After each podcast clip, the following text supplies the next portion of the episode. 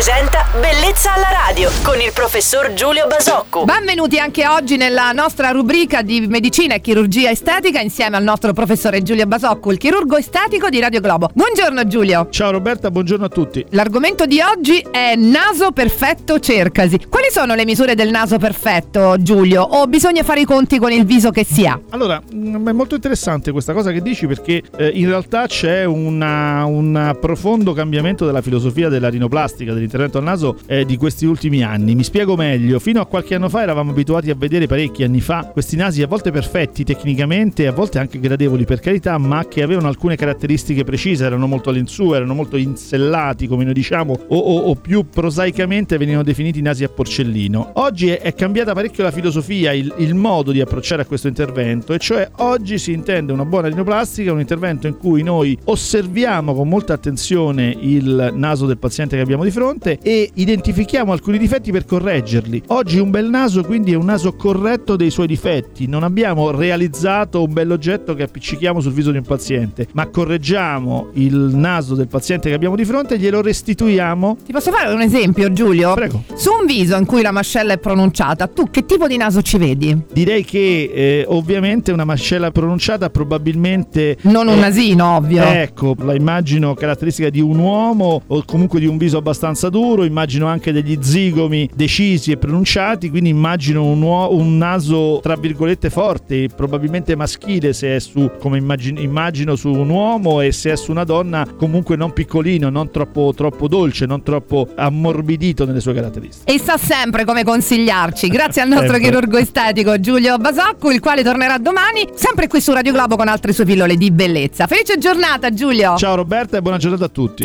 Bellezza alla radio.